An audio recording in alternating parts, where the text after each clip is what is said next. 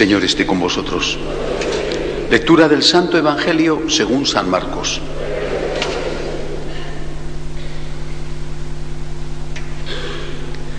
En aquel tiempo se acercaron a Jesús unos fariseos y le preguntaron para ponerlo a prueba, ¿le es lícito a un hombre divorciarse de su mujer? Él les replicó, ¿qué os ha mandado Moisés? Contestaron, Moisés permitió divorciarse, dándole a la mujer un acta de repudio. Jesús les dijo, por vuestra terquedad dejó escrito Moisés este precepto. Al principio de la creación Dios los creó hombre y mujer. Por eso abandonará el hombre a su padre y a su madre, se unirá a su mujer y serán los dos una sola carne. De modo que ya no son dos, sino una sola carne, lo que Dios ha unido, que no lo separe el hombre. En casa los discípulos volvieron a preguntarle sobre lo mismo. Él les dijo, si uno se divorcia de su mujer y se casa con otra, comete adulterio contra la primera. Y si ella se divorcia de su marido y se casa con otro, comete adulterio. Palabra del Señor.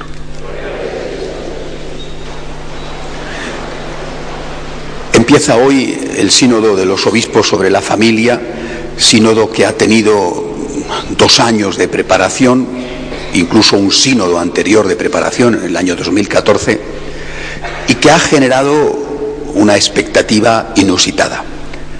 Eh, parecería que los temas que se van a debatir solo coyunturalmente tienen algo que ver con la familia, porque de lo que se está hablando en dos años, que no es cualquier cosa, es de si los divorciados vueltos a casar pueden comulgar, si las parejas gays son familia equiparable y si por tanto tiene que aceptarse la homosexualidad, si los convivientes, los que no se han casado ni por lo civil ni por la iglesia, también tienen que ser aceptados en la comunión.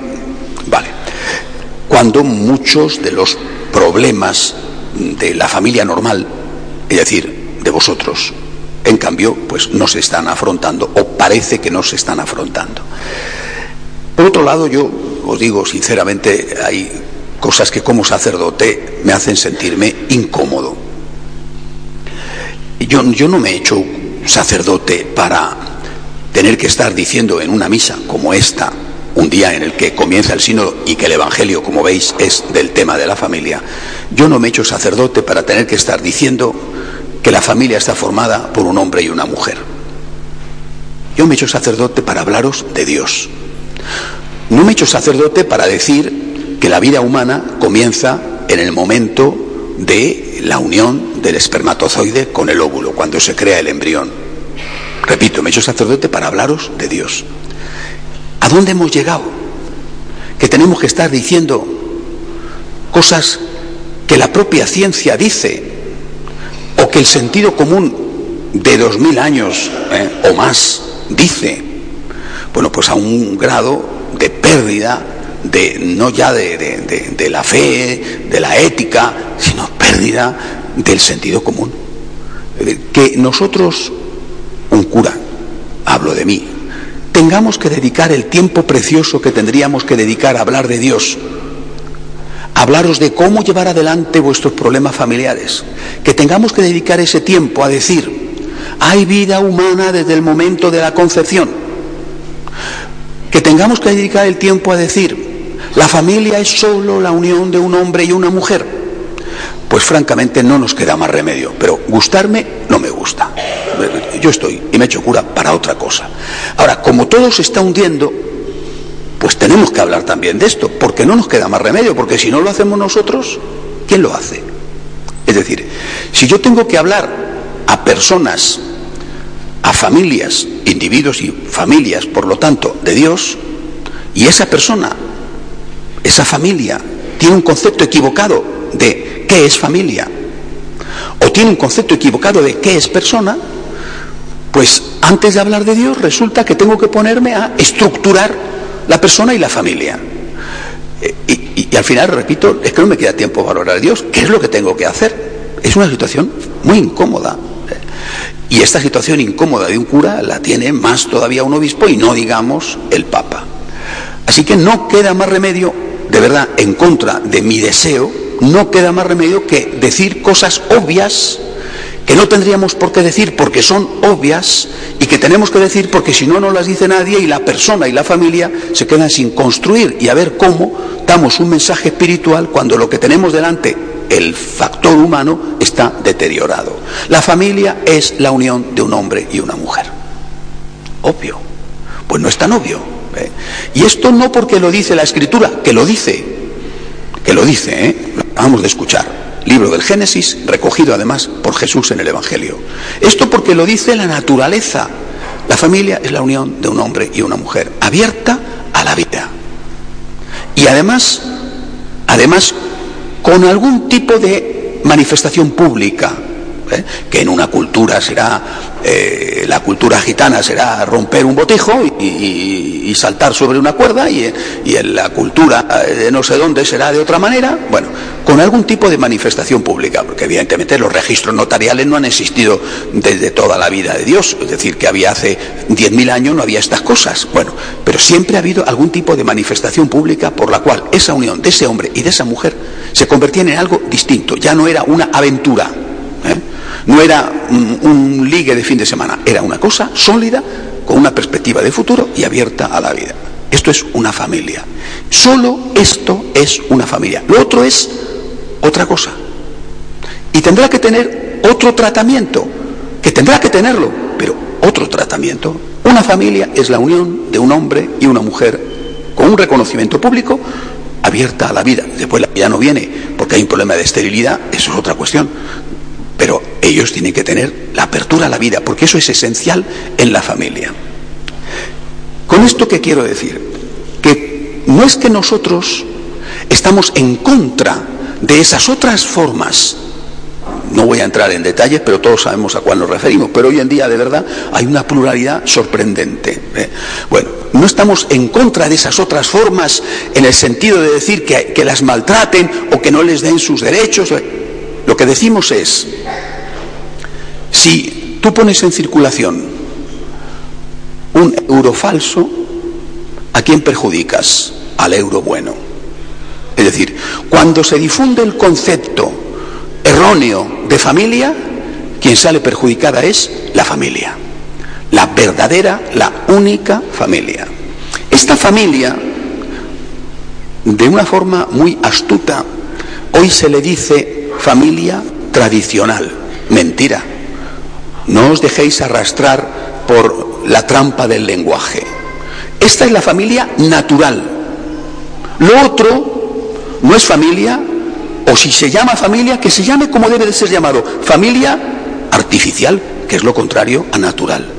La familia natural, la familia es la unión de un hombre y una mujer, con un reconocimiento público y abierta a la vida. Repito, me da pena tener que estar diciendo esto porque es algo obvio. Segunda cosa, ¿y qué pasa con nosotros los católicos? Esto vale para todos, ¿eh? no es para los católicos concepto de familia. ¿Qué pasa con nosotros los católicos? Nosotros los católicos tenemos una cosa extraordinaria, nada menos que un sacramento.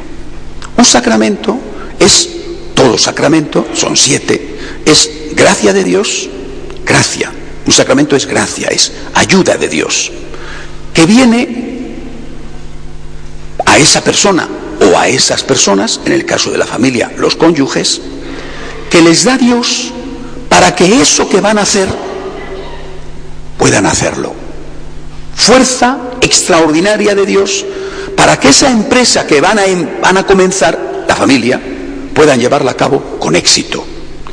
Es decir, la familia no es una cuestión exclusivamente católica, el matrimonio no es un asunto católico.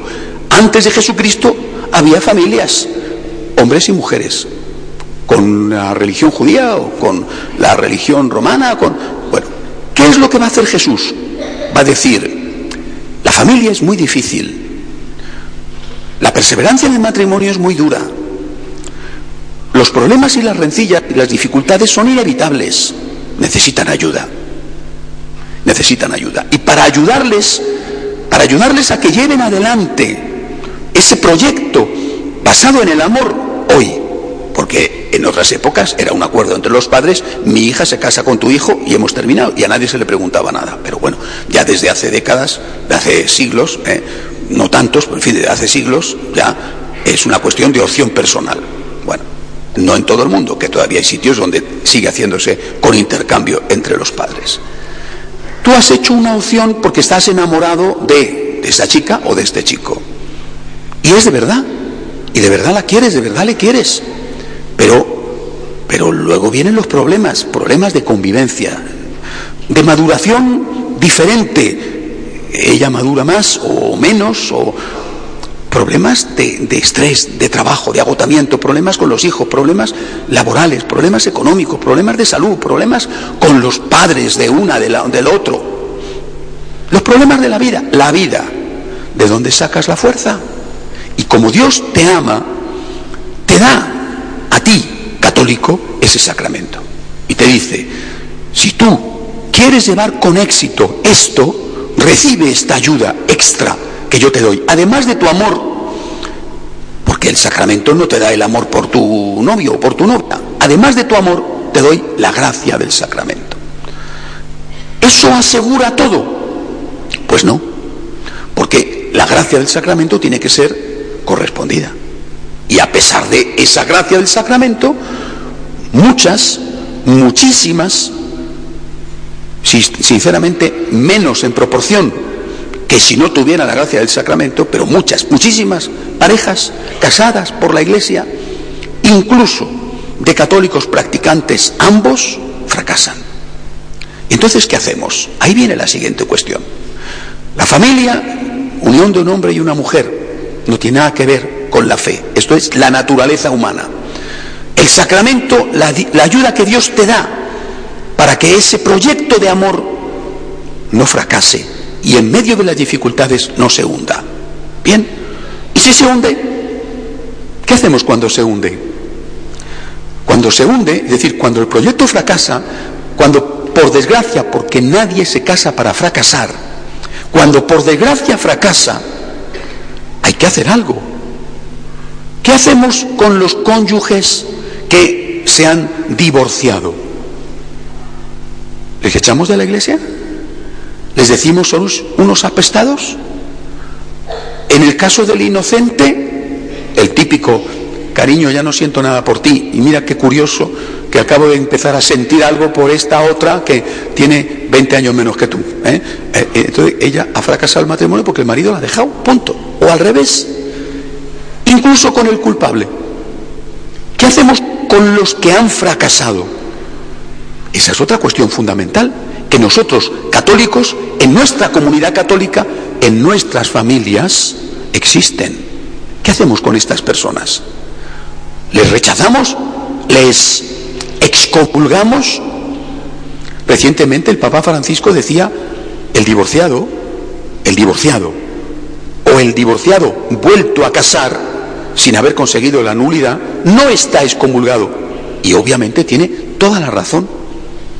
El divorciado y el divorciado que ha vuelto a casarse sigue siendo un hijo de la iglesia, sigue siendo un hijo querido por Dios. Eh, ha fracasado, con culpa o sin culpa, con una parte de culpa solamente y la mayor parte del otro ha fracasado en su proyecto matrimonial. Se casó por la iglesia, recibió el sacramento para tener fuerzas para llevar adelante ese proyecto y ahora ha fracasado.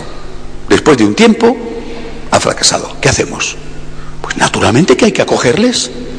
Es que no cabe otra cosa, es que no se nos pasa por la cabeza otra cosa, es que jamás ha sido otra cosa. Nunca el que ha fracasado en su proyecto matrimonial ha sido expulsado de la iglesia. Nunca. Eso significa que ese que ha fracasado en su proyecto puede, por ejemplo, comulgar. ¿Qué significa la comunión? Comulgar, estar en comunión con alguien, es estar de acuerdo con alguien, de acuerdo. Estoy de acuerdo contigo, comulgo contigo, estoy en comunión contigo, estar de acuerdo, ideología, es decir, aceptar la doctrina. Pero también estar en comunión con alguien significa estar en una buena relación. tener una buena relación con esa persona. Es decir, cabeza y corazón. El divorciado vuelto a casar, que es uno de los temas de este sínodo y que es un tema que afecta obviamente a la familia y que habla además clarísimamente el Evangelio de hoy, ¿eh? el divorciado vuelto a casar, perdonadme que lo diga tan claro, pero es el Evangelio, es Jesús. Si tenéis que echarle la bronca a alguien, echársela a Jesús, que tiene buenas espaldas. El divorciado vuelto a casar, lo dice Jesús, está en una situación de adulterio. Repito, que lo dice Jesús, ¿eh? está en una situación de adulterio. No el divorciado, sino el divorciado vuelto a casar. Está en una situación de adulterio. Lo dice claramente. ¿Hay que echarle de la iglesia? No. No. ¿Es un hijo de Dios? Sí. ¿Tiene que ser acogido en la comunidad cristiana? Sí. ¿Puede comulgar? No. ¿Está excomulgado en el sentido de excomunión como castigo canónico no está excomulgado. En el sentido de excomunión, como no poder comulgar, sí. ¿Por qué? Porque aún aceptando, para estar en comunión hay que aceptar dos cosas, y para comulgar hay que tener estas dos cosas. Y muchos comulgan sin deber comulgar. Aún aceptando la doctrina, comunión intelectual, no está en una comunión de afecto. No porque no tenga afecto a Jesús en su corazón, que lo tiene, porque está en una relación de pecado, de nada menos que adulterio. ¿Lo podemos cambiar esto? ¿Es duro? ¿Era Jesús poco misericordioso? Tenemos que decirle a Jesús que tiene que cambiar. Fijaros bien porque es importante el detalle. Cuando Jesús dice esto, lo está diciendo en una sociedad, en una cultura en una religión donde el divorcio era normal. El divorcio con repudio, que también ellas se divorciaban, pero casi nunca. Eran ellos los que se divorciaban. En una sociedad divorcista, la judía y la romana, las dos culturas con las que convive Jesús, el divorcio era normal. Y Jesús, a pesar de eso, dice no al divorcio. Y sus apóstoles se le enfrentan.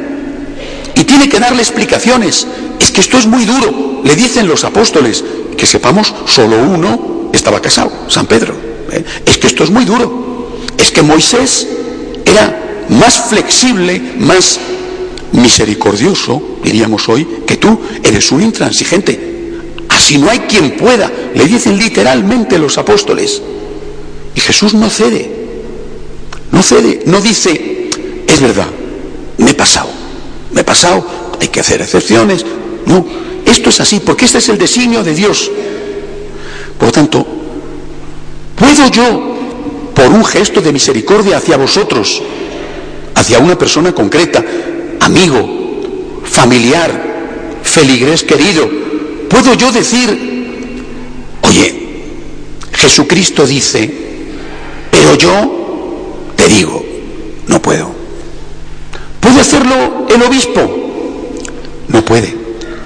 Y ahí viene la cuestión. ¿Y puede hacerlo el Papa? Tampoco puede. Porque el Papa, ninguno, ¿eh? Es decir, el Papa Francisco, el Papa Benedicto, el Papa Juan Pablo, el Papa X que venga, ningún Papa es Dios. Ningún Papa está por encima de Dios. Ningún Papa es el dueño del mensaje. Yo tampoco. Y vosotros tampoco.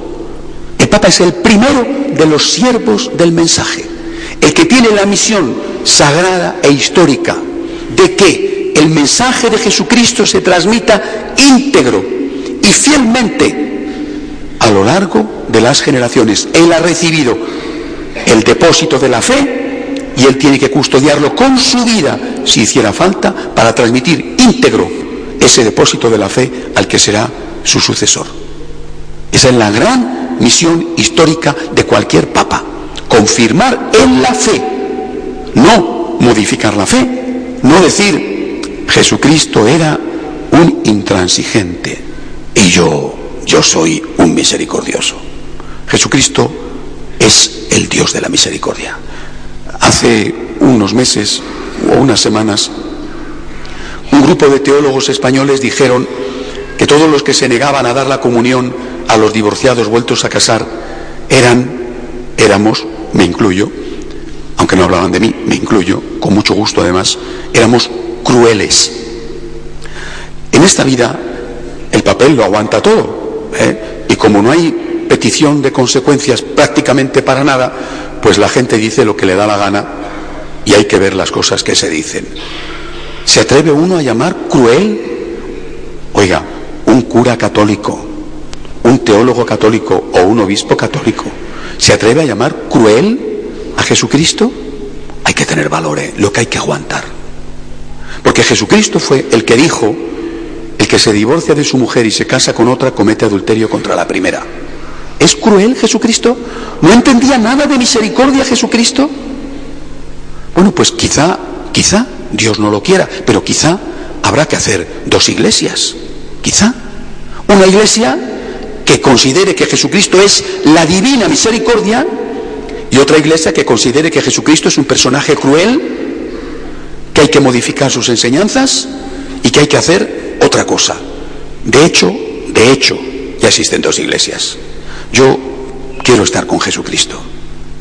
Hay que acoger a los divorciados vueltos a casar, a los homosexuales, a las parejas que conviven sin casarse, al que tiene el ligue del fin de semana. Hay que acoger a todo el mundo. Todo el mundo es bienvenido en la iglesia.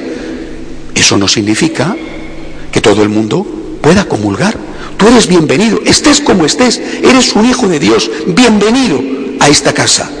Pero la comunión se reserva al que está en gracia de Dios y aquel que comparte y que acepta la doctrina de la Iglesia, comunión intelectual y comunión de corazón. Esto no es ser ni injusto, ni cruel, ni carente de misericordia. Esto es ser fiel a Jesucristo. Yo soy un pecador, pero quiero ser fiel a Jesucristo. Espero que a vosotros os pase lo mismo.